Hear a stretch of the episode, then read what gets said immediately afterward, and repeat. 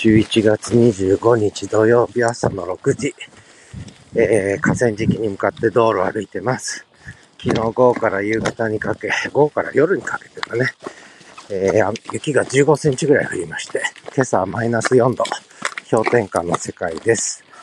えー、手が冷たいです。よいしょ。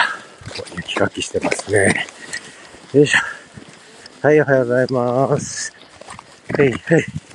元気だ、元気だと一応。朝から雪かきしている方もいます。路面は凍ってます。えー、雪が積もってるところと、凍ってるところで音が違うと思います。